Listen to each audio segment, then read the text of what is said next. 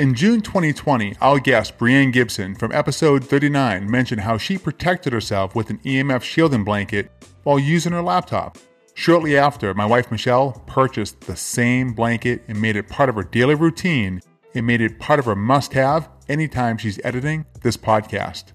Now, 17 months later, I have a deeper understanding of the effects that EMF and radiation has on all of us, whether we recognize it or not. And it's even higher on my radar, specifically with my four daughters loving their Bluetooth earbuds, and action steps needed to overcome the effects.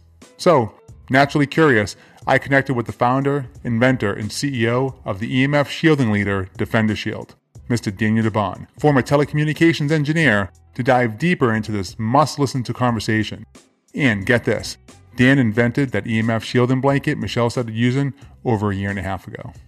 A little bit about Defender Shield. Defender Shield is the most trusted world leader in EMF and 5G radiation shielding and is internationally recognized. And Daniel DeBaun is an influential expert in electromagnetic frequency in shielding electronic emissions. And most recently, he was an expert guest speaker at the 2021 Biohackers Conference in Orlando, Florida. And how cool is this? We are now affiliates of Defender Shield.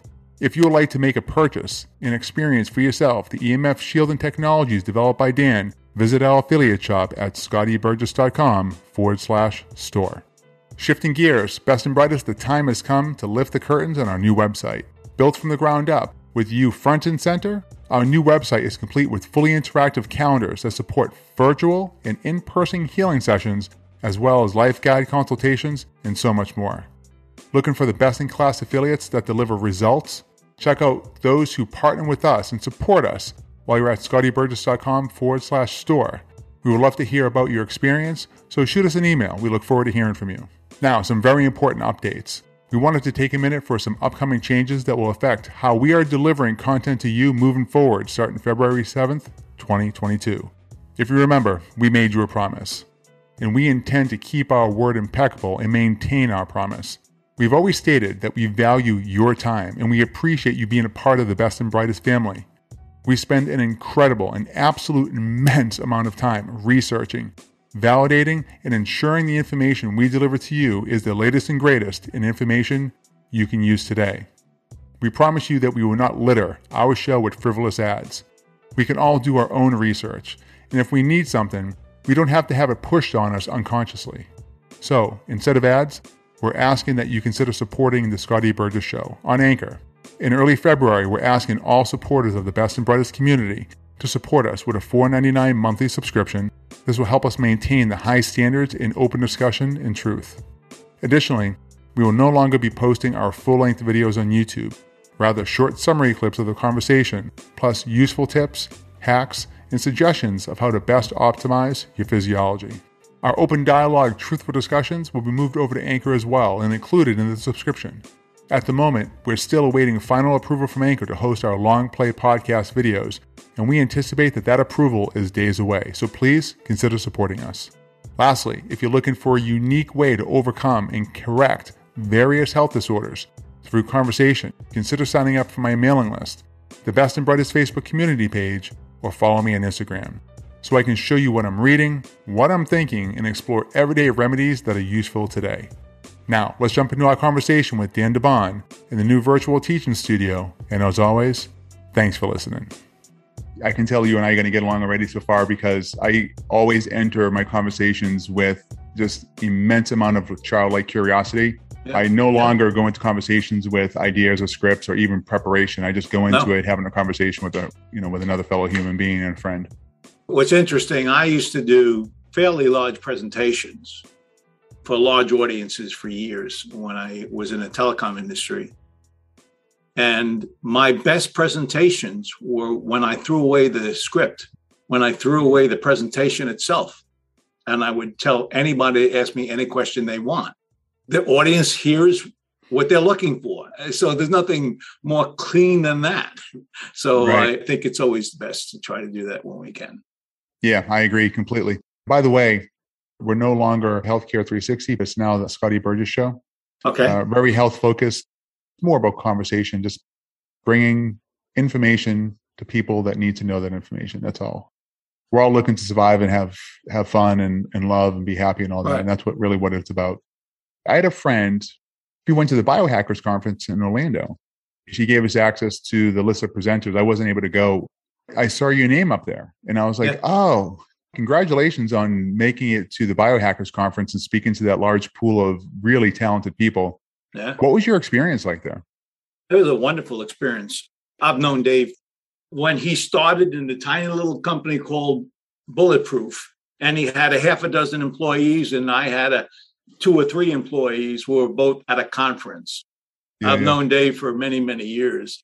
I've watched him grow, and it's amazing his influence over the time for the Mm. things that he sort of was important to him. And so he was uh, sort of like at the pinnacle of his uh, influence at this conference, which was really sort of cool. And because Dave's pretty, pretty motivated, self motivated, as good as what he does. Years ago, he was in telecom. I was years ago in telecom. We have a sort of a common background in that sense. Uh, So it, it was a fun time. And yeah, they had asked me to talk about what is 5G. I spend a lot of time trying to explain what it is and what it's not. There's so Right. much misconception about the technologies that's being deployed and just unknown facts that are truly completely wrong. And I, I try to sort of baseline it for everyone. Everyone can make their decisions about it, but they really need to know what they're talking about. What was the when- responses from the conference overall? I'm sure you got some feedback, and I'm sure you had some people approach you after the presentations. Was it was it good, bad, and different? Oh yeah, no, it was really, really solid. It was sort of our um, our people are, are at these kinds of conferences. We fit in quite well. It's sort of fun to watch all the sort of conference goers that I've known for all these years sort of grow in what they're doing too. So it's, Right, it's right, right. I, I really did enjoy it. We had a fun time, and it, it was definitely um, positive for us because it gives us feedback on what we're doing in our business and where we're going with it. So It also probably allows you to course correct or adjust to the market and what people are asking for, so you can deliver that product. I know you have a wide range of products. we really do, all driven by our customers. One of the things we introduced at the conference was a new supplement line. Uh, light body is what we call it. The electric hypersensitive, the environment we live in, has very specific impacts to all of us. But for some, it's even more influential to their body. 20% of us are electric hypersensitive. That's And- me. Yeah. And Yeah. and literally you go to a clinic and no one can tell you what to do. They don't understand what it really you have a headache. I had a clinic I work with and he had one of his teammates had dry eye. And I said, What's the dry eye from? And he said, Well, you know, uh, for the last five, ten years, she's had it. We really don't know the sources. And I said, What does she do? She looks at a monitor most of the time. And I said, Oh, okay. I knew it was the blue light at that point. So I sent him blue light blocking glasses, which is one of the products we have. And I said, put them on her. Within three to four hours, her dry eye that was five to 10 years disappeared and became wet eye. It was phenomenal. In other words, even those who are familiar with this space don't even know all the attributes of mm-hmm. influence to the body because of the environment we live in these days. So, Yeah. you know, I'm going to reserve some comments because I do have some ideas, and well, I have a little bit more than ideas. Uh, I have my position on certain things too.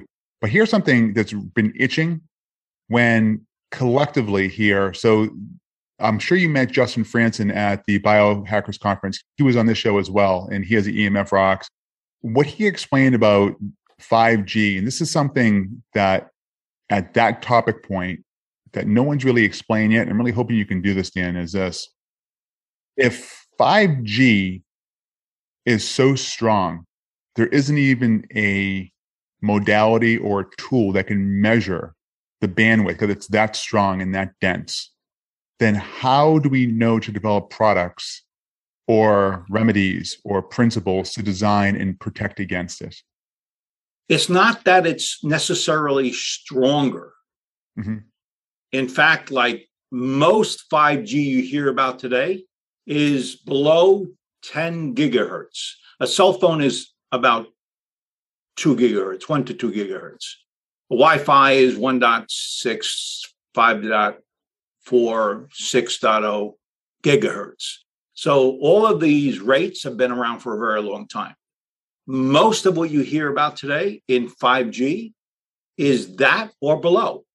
So they're not introducing any different frequency rates into the marketplace for much of the service that they're serving. The big, big difference is when they start increasing the frequency rate beyond the one to two gigahertz, which is typical for a cell phone. It's up to potentially, by standards, 300 gigahertz, 300 billion cycles per second is where the standard allows it to go. So it's the over no, the next standard unregulated at the same time. So there is no regulation in, and I don't want to say I do not like bringing the political entities in here, but realistically, they're the ones who are controlling the regulations, the policies. Oh yeah, like I, will divert a little bit about that. The FCC defines the standards. They approved the standards a year or so ago that all of the current standards were acceptable for the network to operate. Um, but how um, do they know that? They, they don't know that. They, they don't know, really right? don't know because they really don't know because they really didn't spend any time looking at the clinical research or the scientific research that has gone on for the last five ten years. They went to court with a variety of class action effort by Kennedy, uh, John Kennedy, and uh, Devra Davis and others. And they convinced the federal court that they did not look at the impact. They did not look at the research. And they pushed back, and the FCC lost in court a couple of months ago, literally. What was the impact that they identified that was most harmful or that people didn't know about? There's literally thousands and thousands of research studies that show direct causal link to exposures in, in research studies that have gone on for the last 10 years. It's a preponderance of evidence. Mm. It is a debate because, like, you have these very strong factions on one side saying nothing's a problem. And then you have a very large faction of scientists and experts that say it is. And the experts don't really control the standards that are being built to. So the FCC and them clashed fairly recently. And now they're back at the drawing board. But the fundamental part was above 10 gigahertz, there is no research at all because of the point you just made. It just right. doesn't exist. The technology, yet, right? Yeah, it hasn't existed. There is no understanding of what the implications are to the human body. And so there is no way of concluding that you're in danger or not. Although there is some that's not statistically accurate. In other words, there's not enough database that say it's accurate that suggests there's problems in the gut and the brain and other things. So that happened. That, that's so, actually where I like to uh, kind of redirect a little bit, if you don't mind the reason why I'm asking that question, sorry, is if we don't know, there is a large hypothesis as one of them. You alluded to it a little bit about dry eye, for example, right? Right. Think of it like a microwave oven. If you put water or a bowl into a microwave oven, it's going to heat up. If you continue in minutes or seconds, it's going to continue to heat up, which means it's going to evaporate at some point.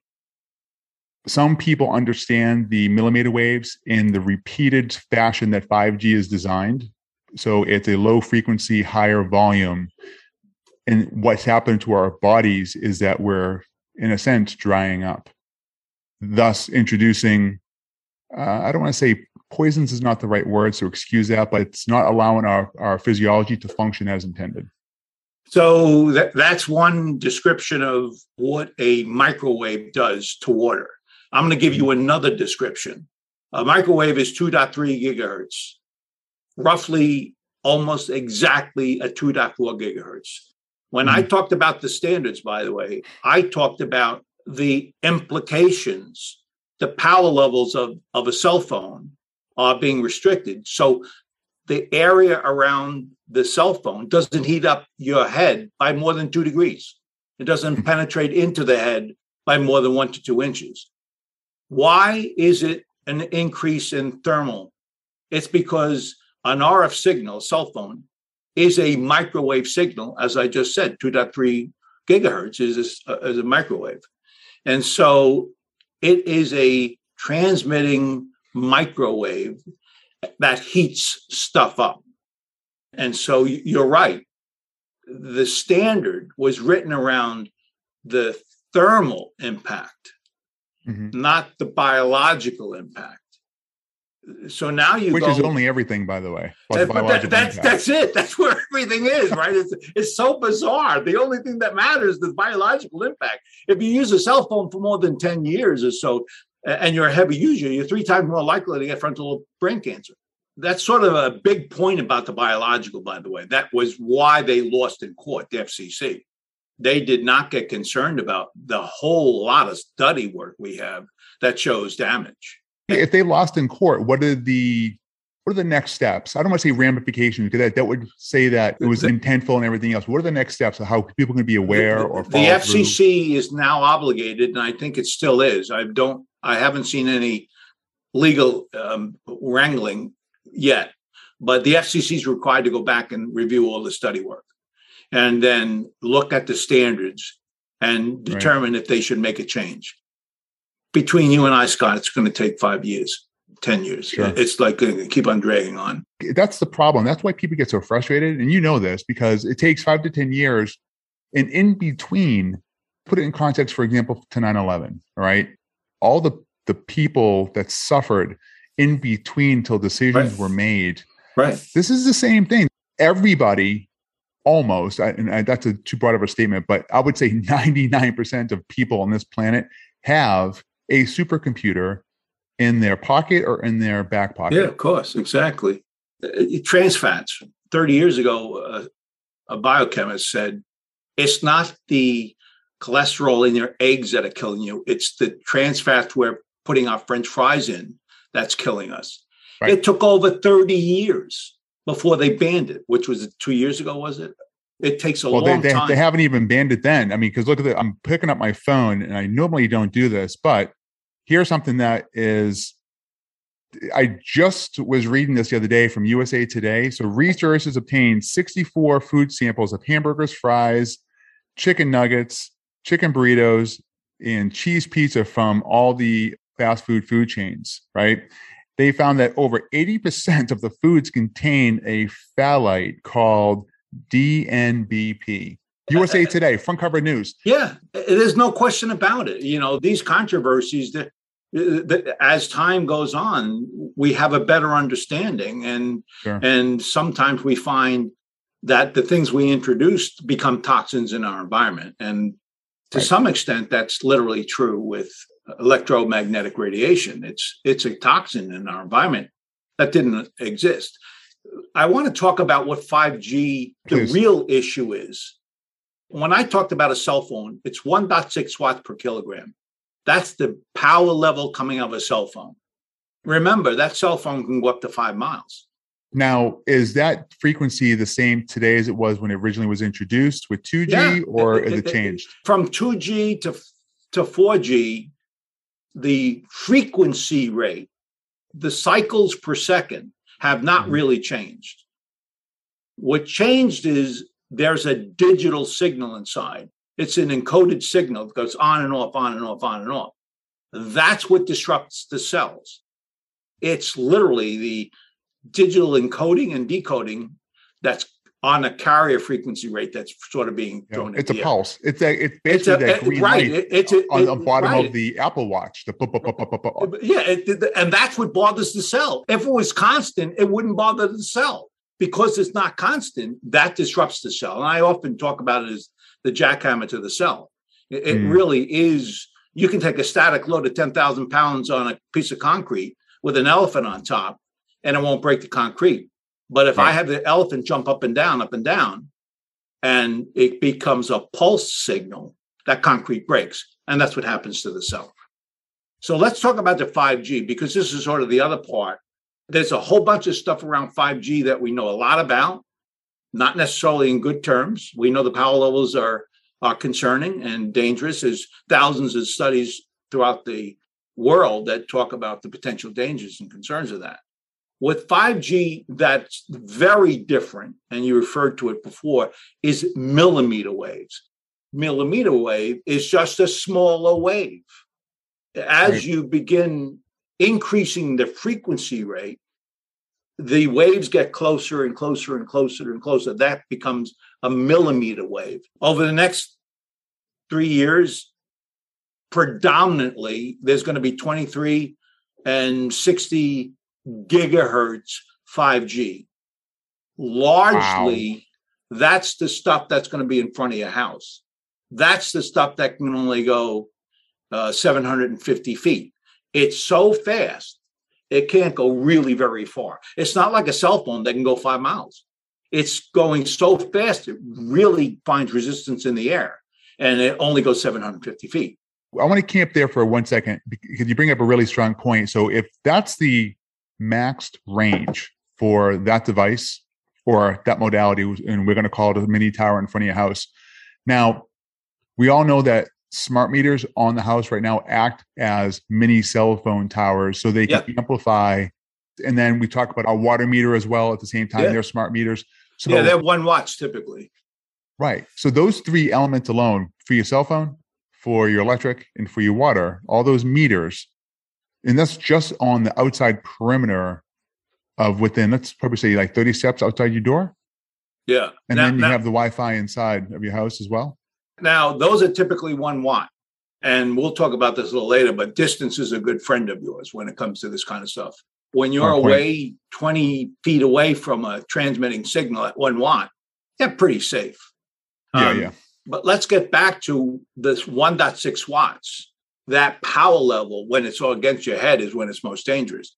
By four foot away, it's like 98% of the danger is gone, believe it or not. Mm. But it's 1.6 watts. Now, we're going to go to the 23 gigahertz that's going to be transmitted in front of your home. That's at 40 watts.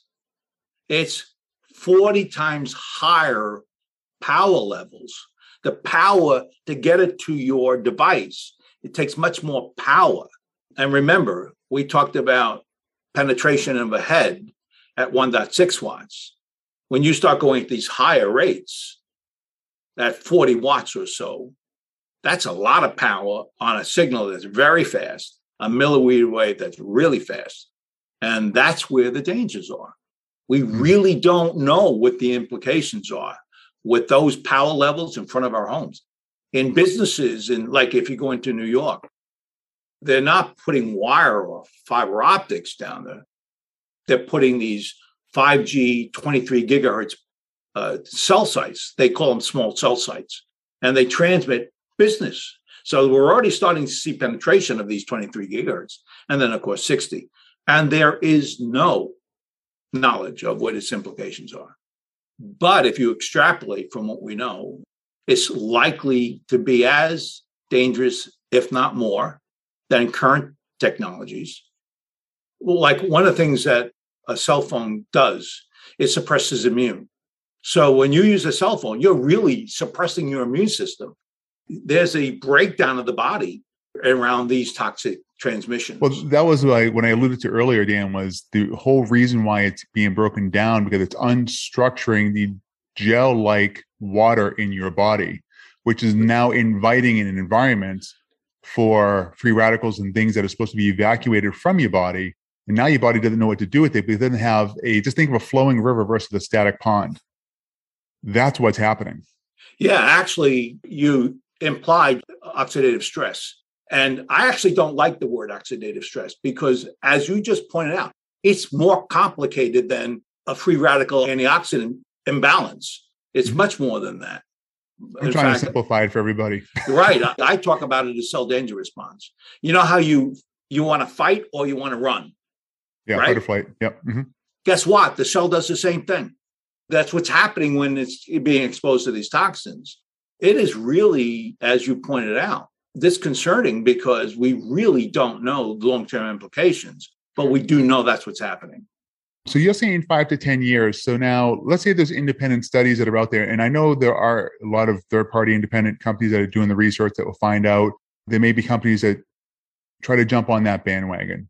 When do we really start to get an idea of what this could look like and what we could do now, today, and taking good precautions? Well, you know, first of all, it's not a mistake by talking about trans fats. It takes about 30 years for us to fully understand the stuff. Smoking took over 30 years. There's, so there's so many things to do. In the meantime, you should be precautionary in what you do. So let me let me paint this picture for everybody. So right now, the here's how I knew something was wrong or what I noticed. okay. Apple is the leading company in the world for iOS for laptops, cell phones, tablets, right. etc. Right? right? The phone is leading the way. It's leading right. the charge. Right now, I always talk about cell phones because my firm belief is if it's in your pocket, it lives and exists. If it doesn't live in your pocket, it dies. So everything eventually gets to the pocket. Okay. Right. So now, Samsung was the first who introduced 5G in the United States. Huawei was the first one to introduce 5G overseas in China. When 3G came out, uh, everyone was on the 3G level. And then when 4G came out and then 4G LTE, it took Apple three years to catch up to Samsung in the US market spot. Now, coincidentally, when 5G was introduced and rolled out, Samsung again was the first. Apple was six months behind them. Right. And I said, wait a minute, hold on. We don't have enough of the towers we don't have the infrastructure. It was all these different uh, mini topic points but apple jumped on that bit and i was like why is that? Right? If you couple that with we just don't know and then you couple that with now our wi-fi mesh units that are in our house which are being sold by basically by eero and google and amazon and everyone else we're getting hit as soon as we walk out the door our phone is a mini cell phone tower in itself in its own pocket. Yeah. It, almost looks like, unless you're on vacation, and I'm just going to paint a picture here. If you're on vacation and you're out in the wilderness, that's the only free zone where you're not getting hit with multi millimeter waves constantly and consistently. Yeah, there's right? no question about it. Everything up to 4G is not going to go away. Then you have the oh, right now on the new phones. So I know for the iPhone 12, which is what I own right now, and I purposely own a iPhone 12. Yeah. I actually dumbed down my signal to 4G LTE. Right. I don't use the 5G.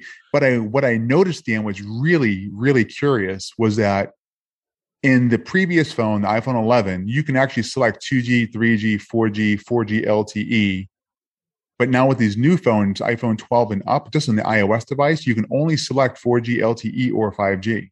That's right. it. They've but all those towers are going to still exist. They're still there. They're, they're going to be here for another 10 years, another mm-hmm. 20 years. In addition to that, we have this new 5G sub six gigahertz, as I talked before. That's all new stuff, right. along with the other stuff. And then Which is going to be eventually converted eventually, but it will be years. We have more contaminants in the air, in other words. And then you do the millimeter stuff. There is an objective to replace all your cable that's on coaxial or glass or uh, fiberglass to your home with a cell site, a small cell site that's transmitting at 23 gigahertz. And and as I said before, it's not 1.6 watts, it's 40 watt probably, if right. not more. And it is hitting, it is two signals being sent to your device, not one.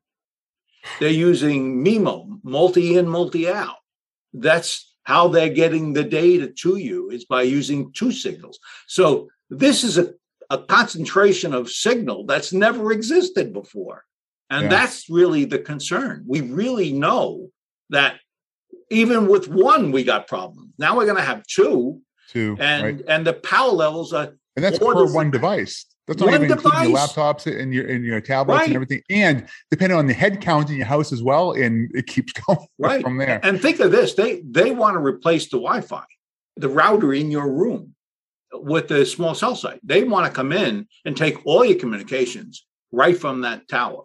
And then, of course, well, T-Mobile is already doing that, Dan. T-Mobile has the mini site now, uh, which looks harmless and small, and you know, it's already here. It just yeah, it's yeah, not, it's already uh, it's already happening, and and, and yeah. they're trying to put the router business out of business, right? But, but I want to talk a little bit more uh, where other five G is coming beyond the sub six stuff. We talked about the twenty three and the sixty gigahertz, and that's satellite. Satellite, it's miles, literally 30 some odd miles away, that you have a satellite. If you have a, a cell tower, a small cell site in front of your home, it can only go 750 feet at 40 watts. What do you have to do to get a, a satellite transmission, right? It's got to be 120 watts. Well, right. 120 watts far away, I don't care about, right? Because it's going to come down. But it's duplex, it goes both directions. So you're going to have 120 watts coming out of your backyard, transmitting mm-hmm. back up to the satellite. And that's the other dimension of what's going on with 5G is that and we don't even know about most people aren't even considering that because it's not no their, like I said, not in their a, pocket.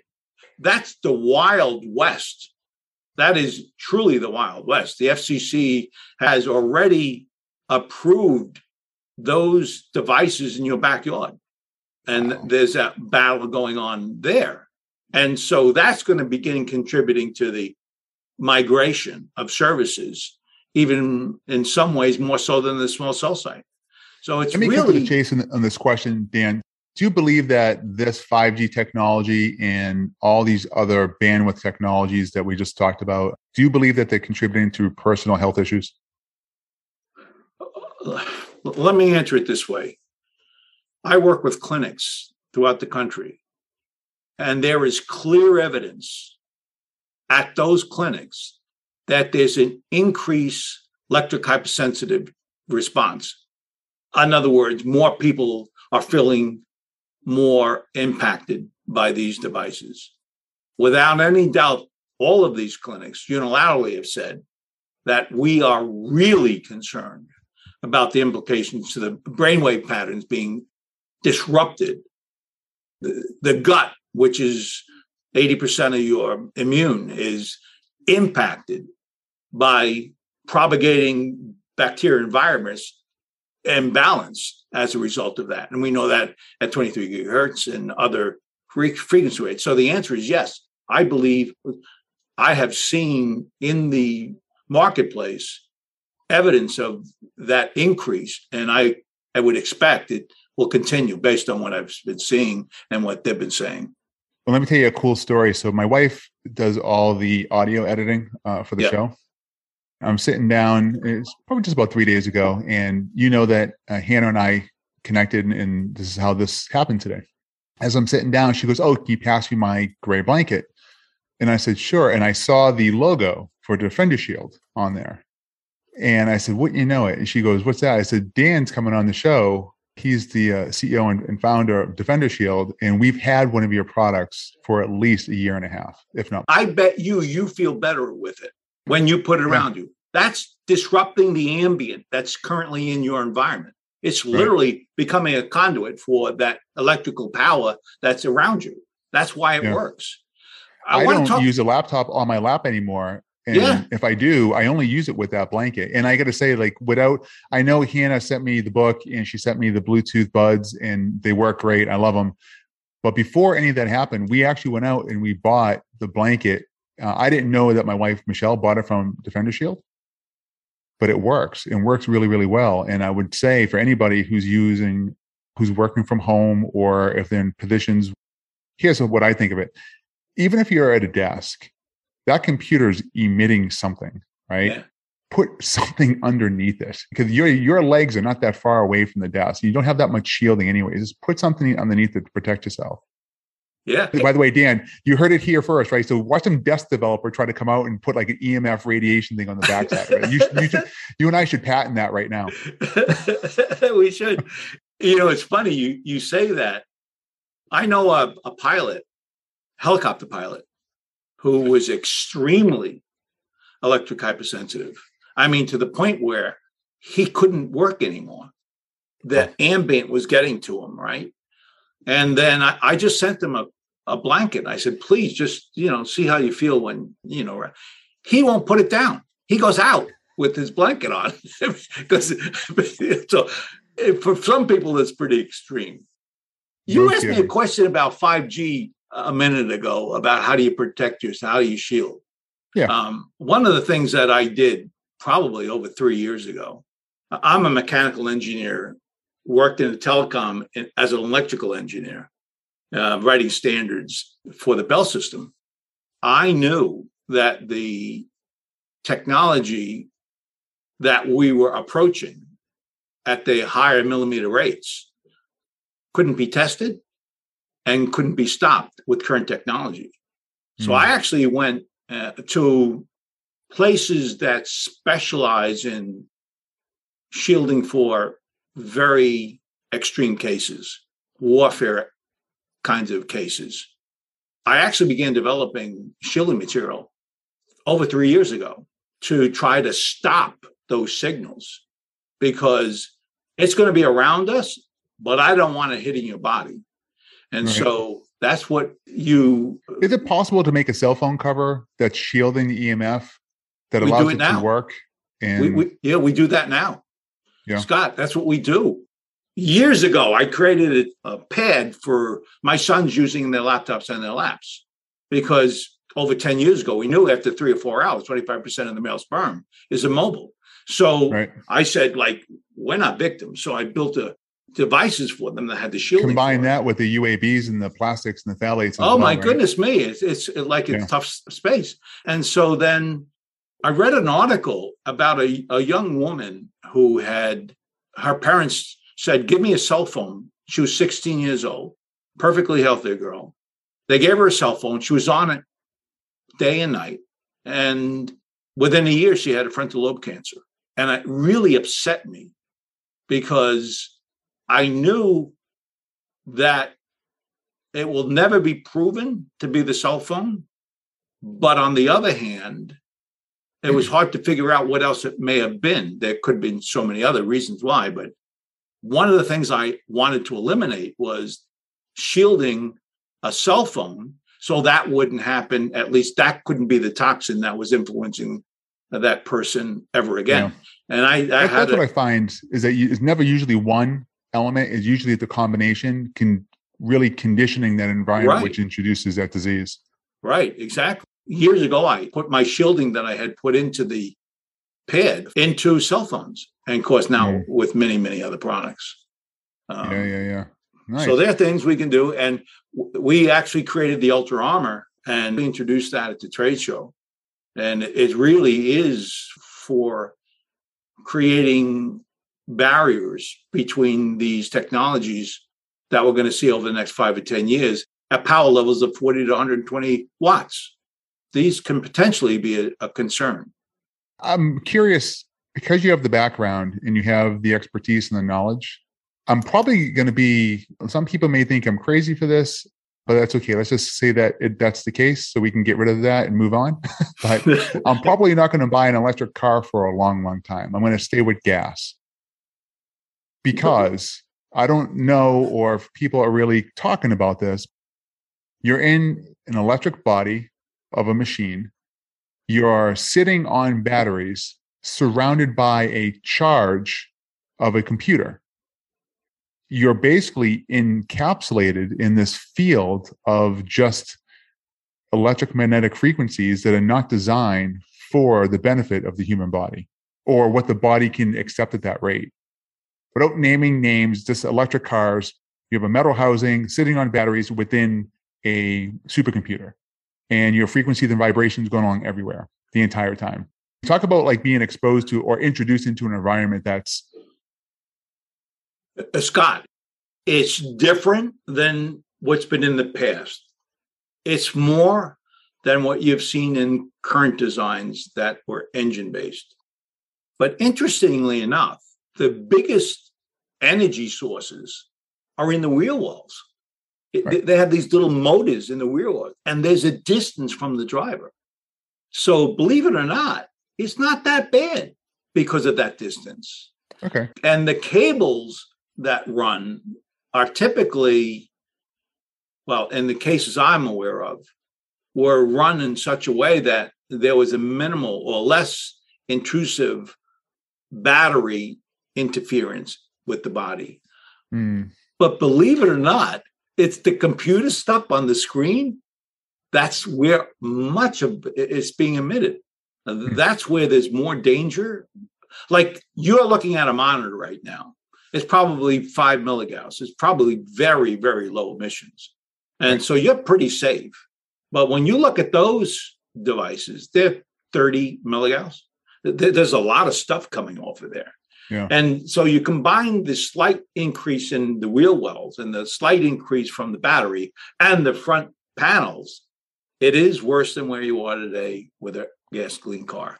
And I, for that reason, would think twice before I buy an electric car.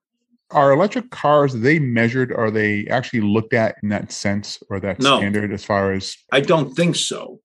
I know some have been aware, and there may have been wire runs and stuff like that that are helping to reduce that cabin exposure. I know of no electric car manufacturer that says you're electromagnetic hypersensitive safe here. so, so, so there's our second patent, Dan. We need to come up with something like that. I actually give people who are very concerned about it certain kinds of technologies to shield certain runs of, of those cars to minimize it. You're not going to eliminate it, but you can certainly reduce it. Yeah. You know, it's interesting too, because as topics come up, I get curious and I start saying, okay, what does this look like? And I start playing around. Right. Right. So right. in my truck, for example, uh, I have my only, I guess, current standard would be Bluetooth. So I can connect my phone. At this rate, I'm actually pretty willing to disconnect it because I don't want to be in that environment with that type of a signal. But then I go, okay, well, I'm next to my phone anyway, so who cares? But it's like the compounding effect with dollars, right? So oh, yeah. a little bit of it just compounds, compounds, compounds. Scott, right? let's let's talk about that a little bit because I think people think of it as less intrusive. Mm-hmm. Bluetooth mm-hmm. is less intrusive than a cell phone. Okay. No, a, a, cell phone is 1.6 watts per kilogram. Bluetooth is dot three watts, five times less power level. There has been some study not statistically significant, but there has been some study that has shown dot one watts can mutate a frontal lobe, a cell oh, in the frontal yeah. lobe, 15 times less power level than a cell phone can disrupt the frontal lobe. And so when you have these things in your ear and they're using Bluetooth to communicate, uh, I, I don't suggest that at all because you know you're talking about one piece of equipment talking to the other piece of equipment right through the frontal lobe just about. So with no bone block by the way. Which go right through right? I'm allowing my kids at the moment to use them. So we're trying to surprise them into saying oh have you noticed have you read this so they can make the decision right. so it's not coming from mom and dad saying right. they're just crazy because they don't want us to wear bluetooth headphones yeah the only Bluetooth I wear in my head are these right here, and only for this show. That's it. Right. And when I do wear this, I actually have a black tourmaline, which a necklace that my daughter gave me, which is an, a natural crystal that repels EMF right. around my neck for that specific reason. Because right. I, I do understand that it does have a consequence. And here's something no point when I was talking about compounding, and I don't know if a lot of people have thought about it this way, but let's just say and play for a second, right? You have a cell phone, so you have a cell signal. Then you have Bluetooth. So Let's say your Bluetooth is on. Then you have Wi-Fi, and your Wi-Fi is on. And let's not forget about NFC. NFC is turned on because now most of the digital currency is going to be paid through your phone. So you have cell, Bluetooth, Wi-Fi, NFC. You have four major signals that are now on your device that could all be on at the same time or any mixture of the four. What does that do? I refer to that as bees in the room. One bee, one bee, if stung, won't kill you. A thousand will. Sure. The more you have transmitting devices, this stinger of a bee, in an environment, the more likely there's a cumulative impacts to the body.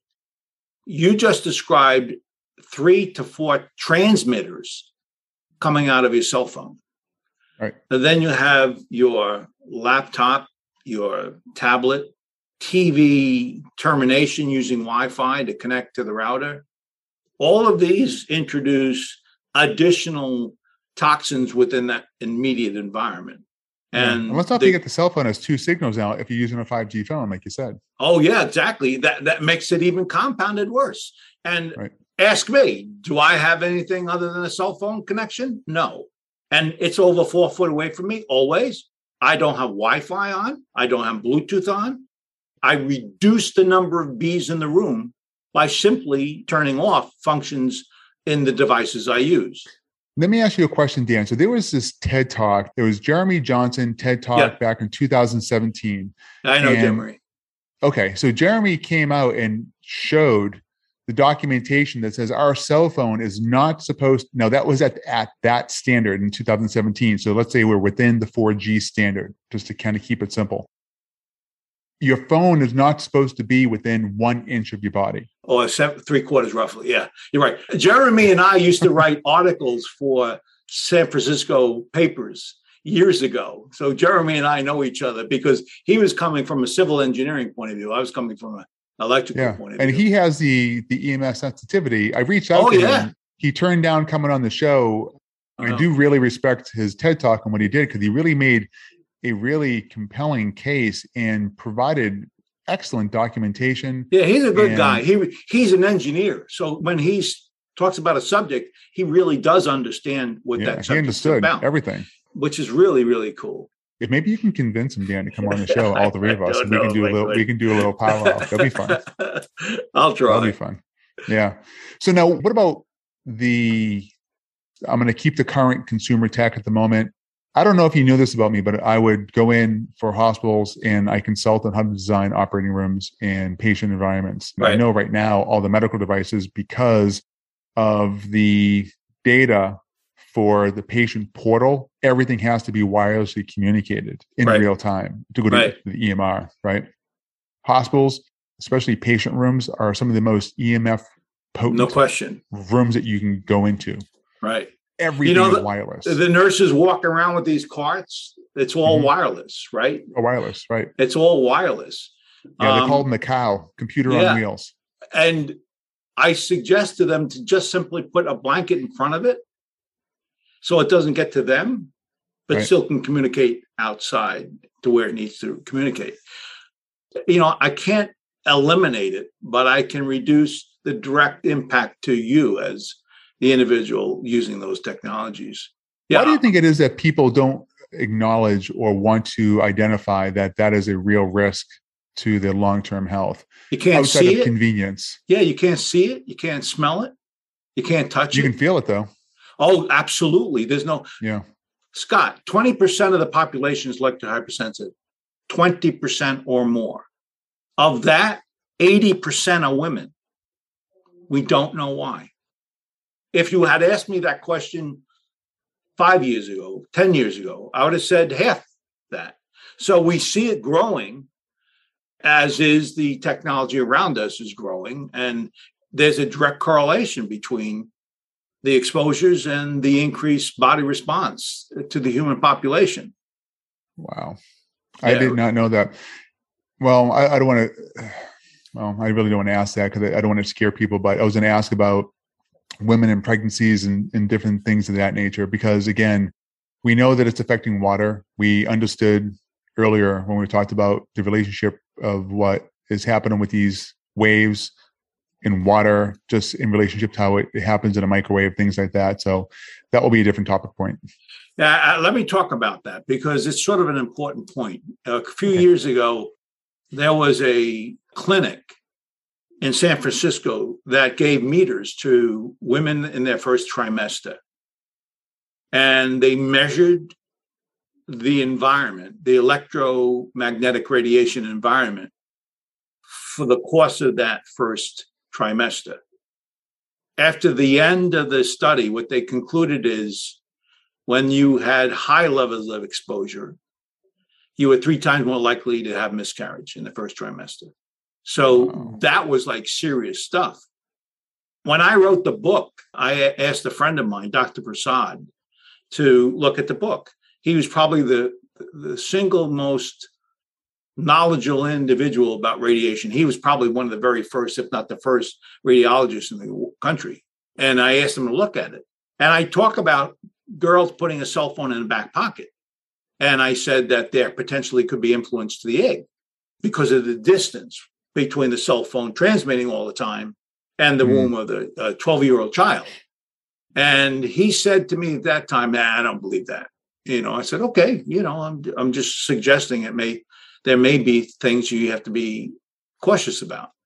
And about three or four years later, he calls me up and he said, I just had a woman in my clinic. There were three or four very, very obscure DNA mutated cells with a child that was stillborn with this young lady. And we cannot explain it. And he said, You know, I thought about what you said. I actually now am a believer that this is potentially mutating cells of the 12 year old child, that when she has conceived, there are mutated cells within the eggs, and that creates problems.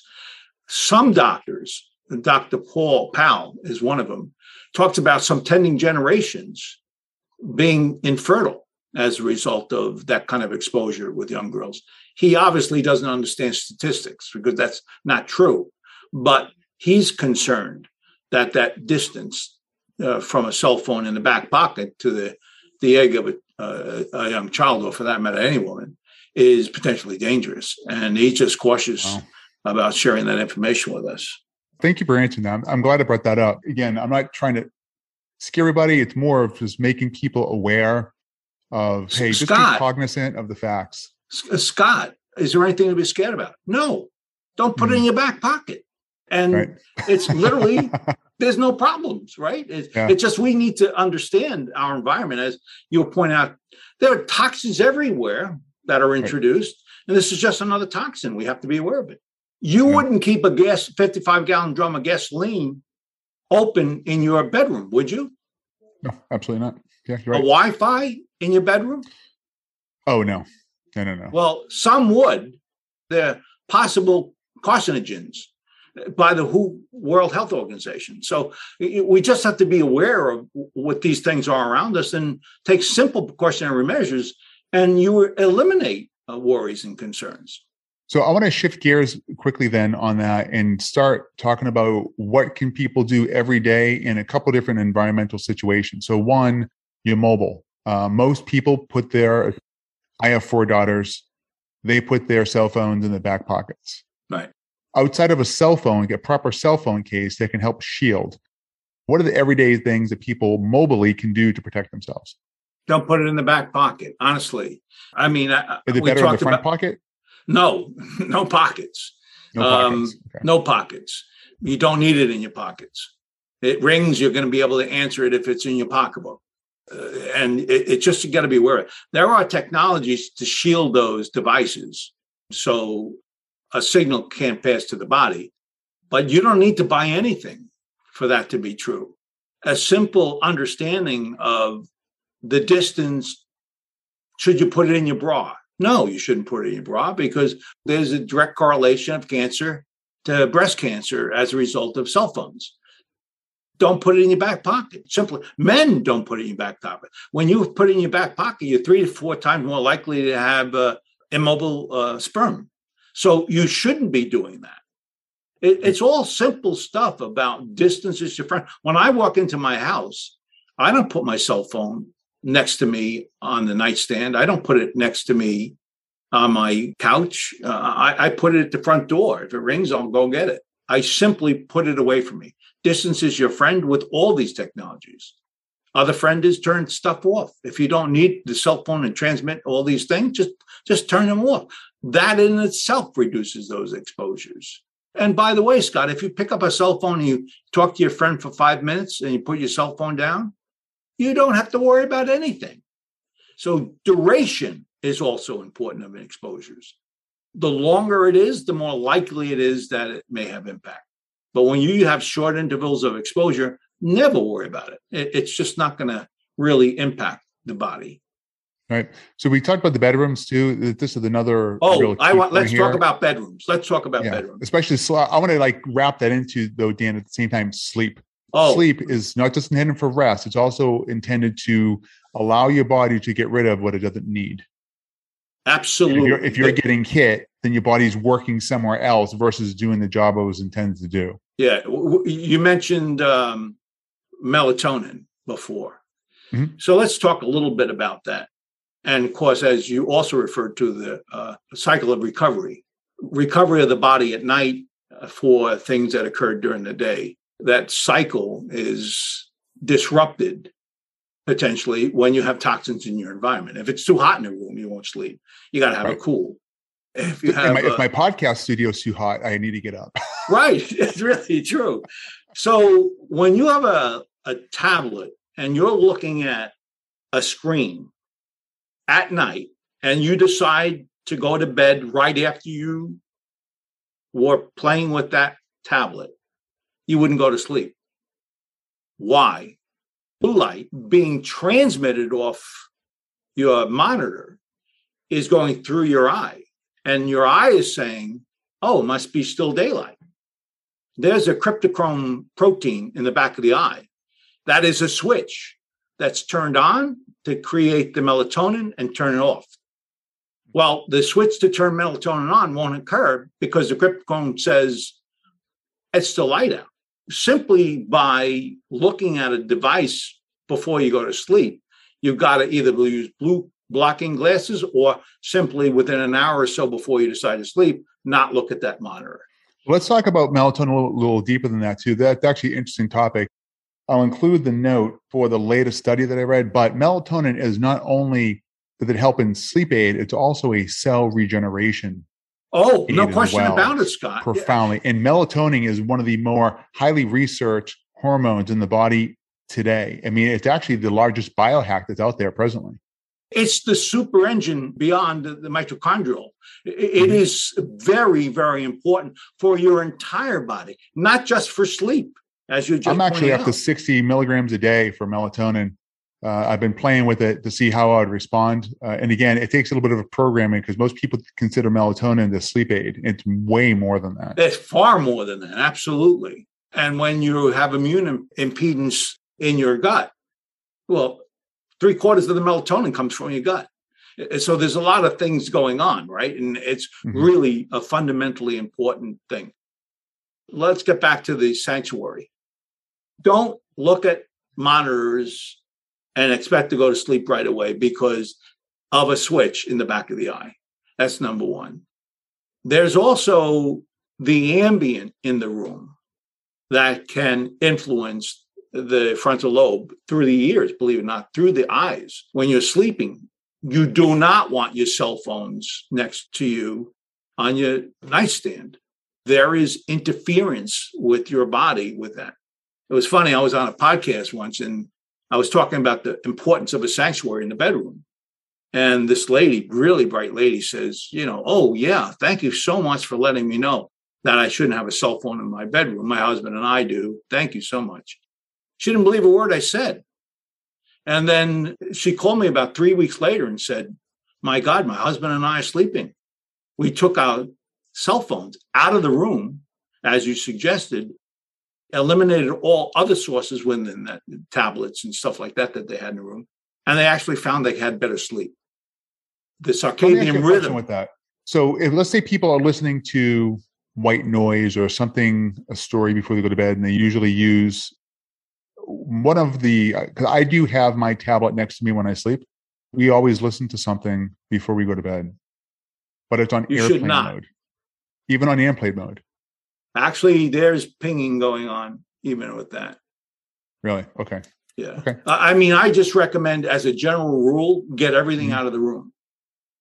You know, my wife has a tablet at night and an hour before she stops, which is good. But I make her take everything out of the room because the Wi-Fi is transmitting, the cell phone's transmitting. It's very, very low power levels, but it does influence particularly electric hypersensitive. It's even more so. Um, I didn't know that even airplane mode. I mean, oh yeah, they ping. I know with the introduction of iOS 15, and I'm going to pick on Apple. Even on airplane mode, their Find My iPhone feature does work now when you're on airplane mode. That is not true, and I should have known that. I because I read that study. I don't differentiate one technology from another. I simply try to give suggestions on what to do with all these kinds of things. So you're a proponent of selling digital alarm clocks then? Those are another source. If you want it, push it away the distance, that little bit, three or four foot away, is very important. You mentioned before the monitors on the on your wrist. I'll tell mm-hmm. you a story. I had a I, Justin I had a had the book based on that athleticism, where uh, he talks a lot about the EMF coming from the wrist. it's like crazy stuff, right? And and so I like yoga, the yoga teacher one day said, "Look what I got for Christmas," and she showed me this thing, and and I looked at it, and she said, "What do you think?" And I said, "You got to be kidding me! What do I think? You know what I do, right? And you do not want a constant transmitter monitoring something around your body so close to your body because it's disruptive, and so you really want to think of not only that, but they're stealing your information." And there's that potential too. But in my world. There is no such thing as a periodic data uh, search. They're pinging much of the time, they're constantly on most of the time. And as a result of that, you do not want these things around you. It's a dot three watts transmitter, it's a Bluetooth transmitting yeah. signal. I'll tell you a quick story. We had Joe Mullings on. Joe Mullings, really fascinating man. He's one of the, if not the top headhunter for health tech, med tech space. Right. We had him on the show a while ago, and he was talking about how they were using the digital watch interface, whichever one you're going to pick.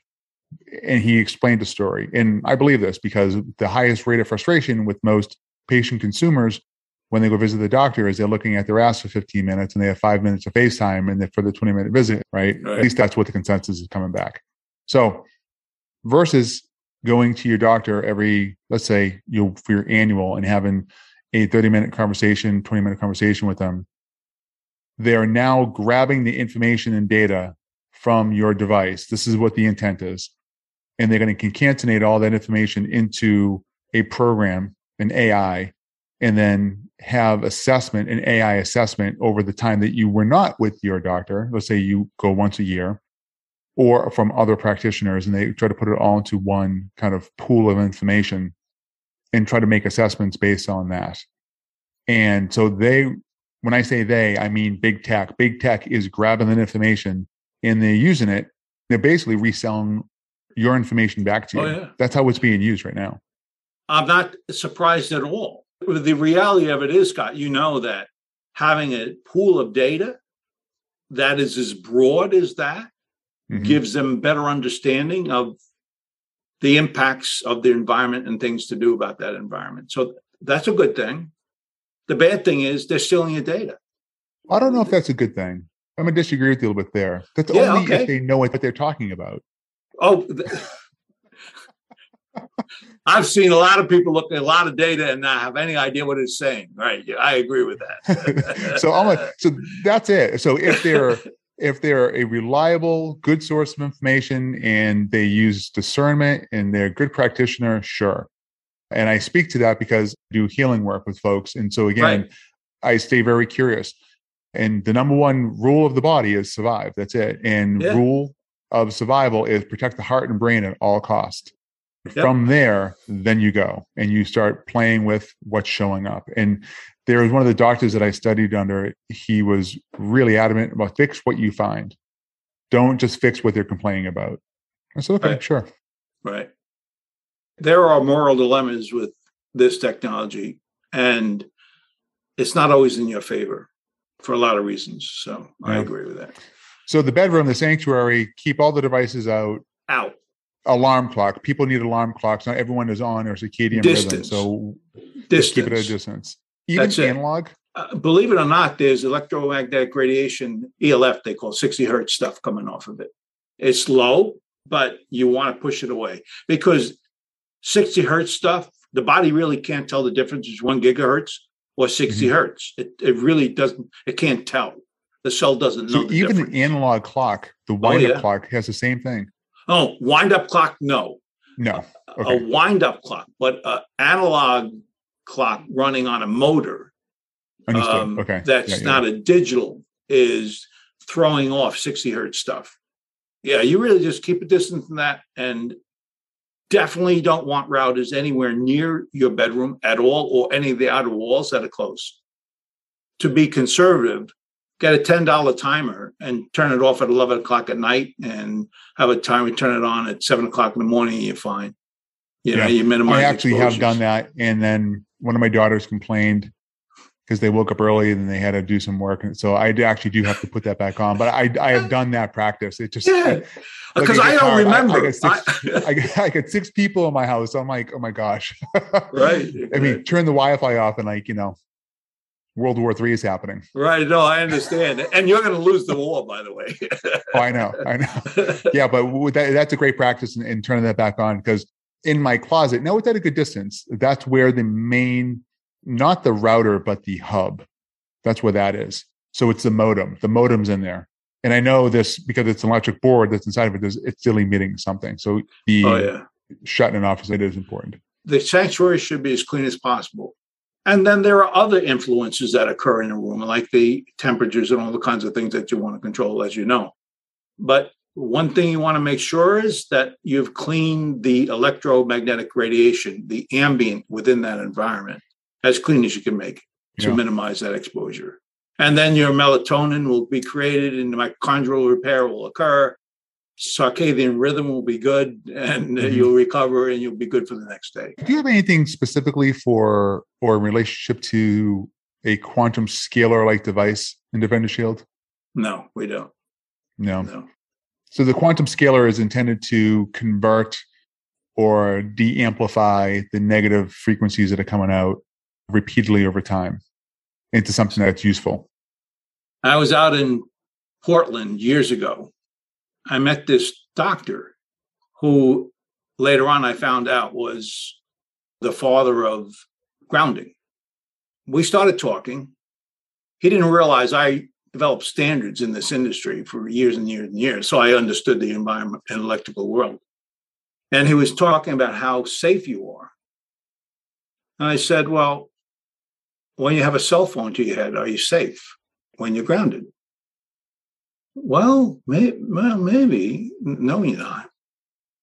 The fact is, the signal's going into your head, and now it has a ground path to your household wiring and the ground. And uh, so there are conditions I can describe which are the reverse of what you're saying. And so, at the very least, we should share what it is and what it's not. And we had a heated debate about it. The following day, he came back and he said, You know, you are absolutely right. We didn't think about like the conditions. Like, for example, if you have a router three feet away from you and you're grounded, are you safe? No, absolutely not. You're not eliminating the source. You're simply creating a grounding path for the RF signal to go there are many devices that talk about improving the environment. I always suggest the only way you really know if it's doing what it's supposed to be doing is if it's a third party independent laboratory testing that understands. RF signals. That's it. Yeah. With everything, all yeah. You got to understand it. Science. Yeah, right. Exactly. So I, uh, you know, like some of these companies, they talk about they clean their room. They clear the 60 hertz in a room. They don't clear the RF in the room. And so they're not mm-hmm. specifically stating what it is that's being supposedly cleansed in the room.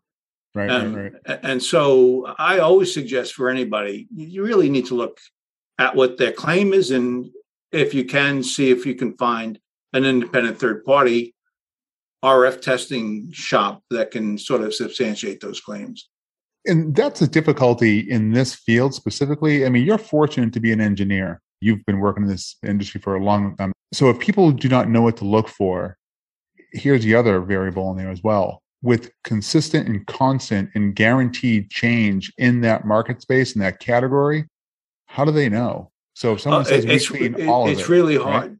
Right? so what we have done in the past is we go to FCC certified laboratories That means they sort of know what they're doing in this kind of mm-hmm. stuff. Sort of. Often, actually, I probably knew more than they did, but you need, as a consumer, to sort of have some expectation that what you're looking at is legitimate. What happened when I did the 5G stuff, there were no test equipment. Wow. You, you, can't buy a piece of equipment to test these RF signals, uh, these millimeter waves. We mm-hmm. literally mm-hmm. had to create test laboratories. I did not. I worked with a shop that was an independent third party that did that, along with uh, the manufacturing partner we have. And we actually created an environment where we could actually test this stuff. I'm not aware of the average shops being able to even test it because the technology is so new. Well, Dan, to wrap up, I have two staple questions that I always ask the guests coming on. What really drives me a lot is curiosity. So I'm really curious, like how do you keep yourself educated? What are your interests? What do you do to preoccupy your time with books or audiobooks or podcasts? Like what are you doing every day? Great question. As I said, I'm a mechanical engineer that had a living in the electrical engineering world for years and years. When I began this kind of work, I realized the scientific community wasn't talking to the engineering community. Mm. So there was a breakdown in verticals. And what I ended up having to do is go into the medical side and understand what the hell they're trying to say because we were getting the phone calls from electric hypersensitive I found that 75% of the time I'm driving a business and evolving technologies that can sustain the changes in the environment. But at the same time, I had to spend 25% of my time and research. I literally spend a lot of my time understanding the impact of the probiotic into the body, the, mm. the, the healing cycle of the human body. That's why I talked yeah. about Naviaux. Naviaux, you should look up, by the way, Scott, because Naviaux, I mean, it's the next generation medical world. He doesn't talk about fixing the headache.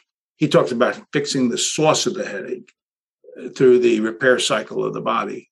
Shoot me over his email. I'd love to contact him. Yeah, I mean, the guy's a brilliant guy. He really has groundbreaking work he does. Unfortunately, he hasn't gotten to the point where he's very helpful for the practitioner because sure. the practitioner has to help someone. And he's just talking about the theory of the cell danger response, not the how do you repair the cell danger response. And mm-hmm. there are a mm-hmm. lot of ways of doing it. So that's where I spend probably 25%. Not that I want to, but I've learned I had to. Yeah. Um, I would be interested in having a conversation with them because I work in the metaphysical a lot with the energy system. You would enjoy a conversation with him. Yeah. I mean, especially in the biofield. So the biofield is nothing more than well, some people call it the morphic field, but it's an electric interface around your body. Right. And that's where our emotions are stored. So we would, I know right away, I would have a lot of fun with him. Yeah, he's a, he's a good guy. The reason I wrote the book, Radiation Nation, was because I was frustrated that mm. the medical community wasn't telling anybody, even those in the industry, what was going on. I, I have been in the industry. I used to worry about a technology interfering with another technology. I never worried about a technology interfering with a human. Why would I do that? I'm an electrical engineer, right? And so I realized there was this gap between what was sort of being introduced into the world, the technologies, and the science community that understands the implications of that. And so yeah. I wrote the book with my son because we were very frustrated that there was a lot of evidence that we should be concerned about. Something we never talked about with the NTP National Toxicity Program, which was a $25 million epidemiology study that showed clear evidence of statistically significant frontal lobe and heart cancer related wow. to cell phone exposures. We had to understand some of that space so we could convey uh, the importance of understanding to the listening audience we have. My frustration is with you there, and my frustration lies here. We have corporation big pharma on one side saying hey have a problem take a pill and it's a $5 billion annual campaign that's a global campaign by the way of take our stuff will make you feel better right we know that the end result there doesn't always prove that to be the case Absolutely. On the other side, we have the alternative medicine market saying, no, no, no, don't use their stuff, use our stuff. Right. I was reading a book, and I'm going to leave the book name out of it, but it was the end cap of my frustration. I said, look, all these books that talk about oneness and togetherness and coming together and doing something, neither side are yeah. saying this is what it looks like. This is what we need to do.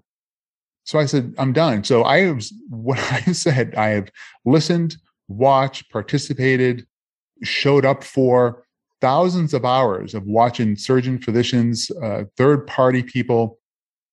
It's like, okay, it literally is two columns. So I developed coursework where I'm saying, look, here's how you get back to the basics. Here's right. what you need to do based on X. And right. X could be anything. Part of the coursework that we're going to be releasing talks about and identifies that same level of frustration that you had, which is what yeah. you're doing there. And I'm directly correlating that back to what's happening in our bodies no at question the physical and metaphysical level. It's wonderful that you're doing that. I'll give you an example.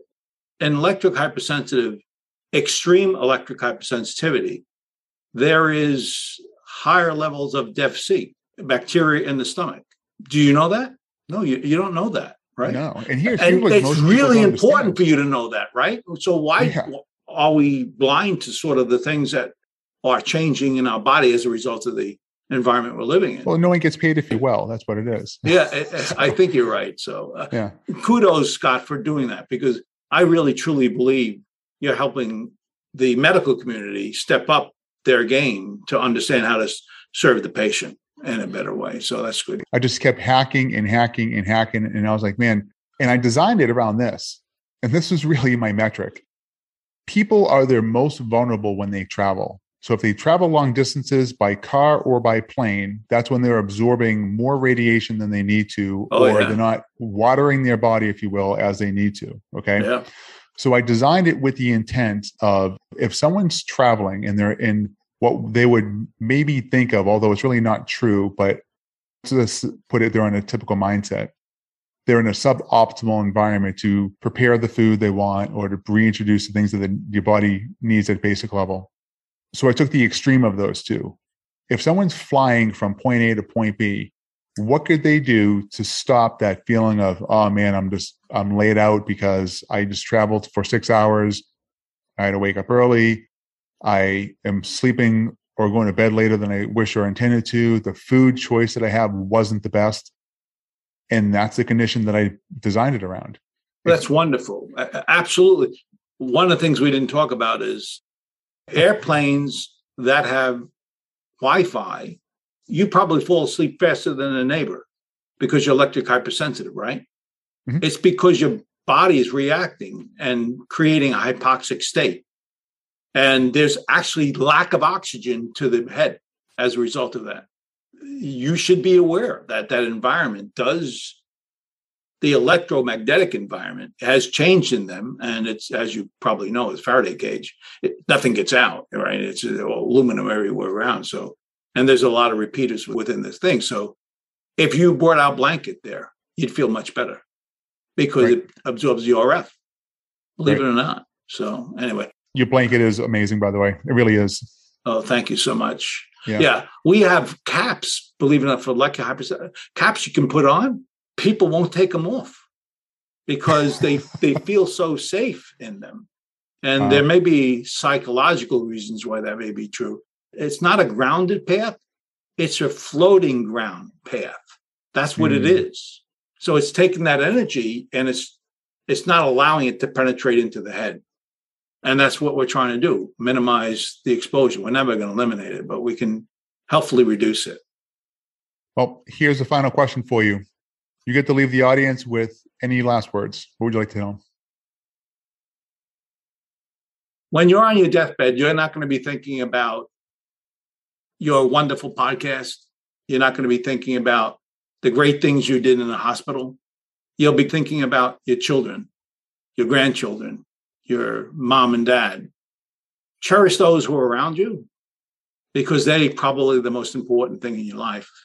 And all these other things around you are important in our lives, but not quite as important as our friends and family. Mm. Remember that. Yeah, Very nice. Very good. We can't thank you enough for joining in again. All the information for Defender Shield and Dan will be in the podcast notes. We'll see you for the next one, everybody. Take care. Thanks, Scott. You are very conversational. Appreciate that. You get all the information out, and that's a, that, that, that's a, a, skill. You did a good job. No, I appreciate that. Thank you. Yeah, yeah the, your um, inquisitive nature is what is important to be asking the questions they have in their mind. You're asking logical questions, which they have in their mind. And those kinds of podcasts are always the most successful.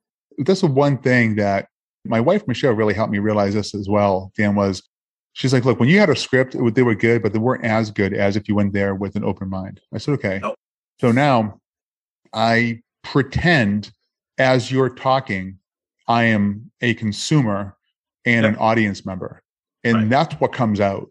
And so you'll actually laugh at this. So there was a course that I took on personality archetypes, and it was really, really interesting that the doctor said there's five, and he went through that why his was a little bit above the standard. He didn't want to boast too much, but I really do believe that he had the best out of all the because there's multiple personality tests that are out there. But out of the five, most people are never one or five. They're always a blend between two, three, and four. I've studied that so much. I mean, I've actually have become all five, and I could sit there and put the hat on in that moment as I need to be that personality type to be a chameleon, be who I need to be at that moment. yeah, there's no question about it. I saw that. So that's really good yeah. job. And the other part of that was to build instant rapport with people within seconds. So you oh, yeah. know who they are. What, what was standing out for you, for example, is you're a massive thinker. Like you, you can see it you're also a stayer and you're also a producer in the blend of three. So positions matter at the same time. So, and this is where putting the hat on at that moment is uh, when you see I'm a stayer here, thinker, varietist, producer. Those are my four. Everyone has enjoyment in them. I've regressed mine a lot because I just get so heady in my thinker. Right. But then as people pop that out, you can see because you can see a nice blend and if you look at the shapes of our faces, our heads, they're very similar. you mean we're bald almost? we're, we're, bald almost, sure, but you can see the blend of all the, all the facial characteristics there. It's really cool. I'll send you that so you can check it out. Yeah, it's okay, really, cool. really fascinating. I mean, you'll love it. And just just the just the thought, and I was showing my daughter. So we homes, we have four daughters, and we homeschool two of them now. My 12 year old, Dan, she is a whip. I mean, she's already doing what is just natural to her and just building rapport with people, but now she knows why. So as I was explaining to her, one of the personality types is a varietist. And I said, okay, so if you can understand what a varietist is, how to identify with them, and then how to work with them, because varietists jump around a lot and they're just very curious. They're cats for the most part. You should have saw the light bulbs go off in her head. She's like, oh, wow. Oh, oh, oh. Now I go, so imagine you are, because she's homeschooled and she needs to build instant rapport with people and all these different groups that she's going with. You're able to find a person that's leading that and you can build instant rapport. Imagine what that can do. Boom, it was off. And then she put herself in that position. So it was really, really cool stuff. Wow, that's sort of cool. And she's learning this at 12 years old. And that's what unschooling is all about because they're not teaching you that stuff. I mean, no, no, those are life lessons that are going to carry over forever. No question, no question at all. Dan, it was a pleasure. We'll be in touch. Thanks so much, bud. Talk to you soon. Take care. Be good. What an amazing conversation. Isn't Dan great? So check this out. One of our new Defender Shield products we recently ordered ourselves is the Beanie. And we're going to have our kids as well as us wear it when we play our new Oculus. And I got to tell you, uh, Oculus is a whole new experience, but we can talk about that later. So, one way we can feel better about the technology of today while we're also protecting our kids all at the same time. Hope you enjoyed the conversation. Thanks so much for listening. And don't forget, you can find all of our 112 episodes at scottyburgess.com, and the follow up conversations are shared in our Facebook community group, The Best and Brightest. From all of us, we thank you for your continued support. We really appreciate you supporting us on Anchor. We'll see you for episode 113. See you there.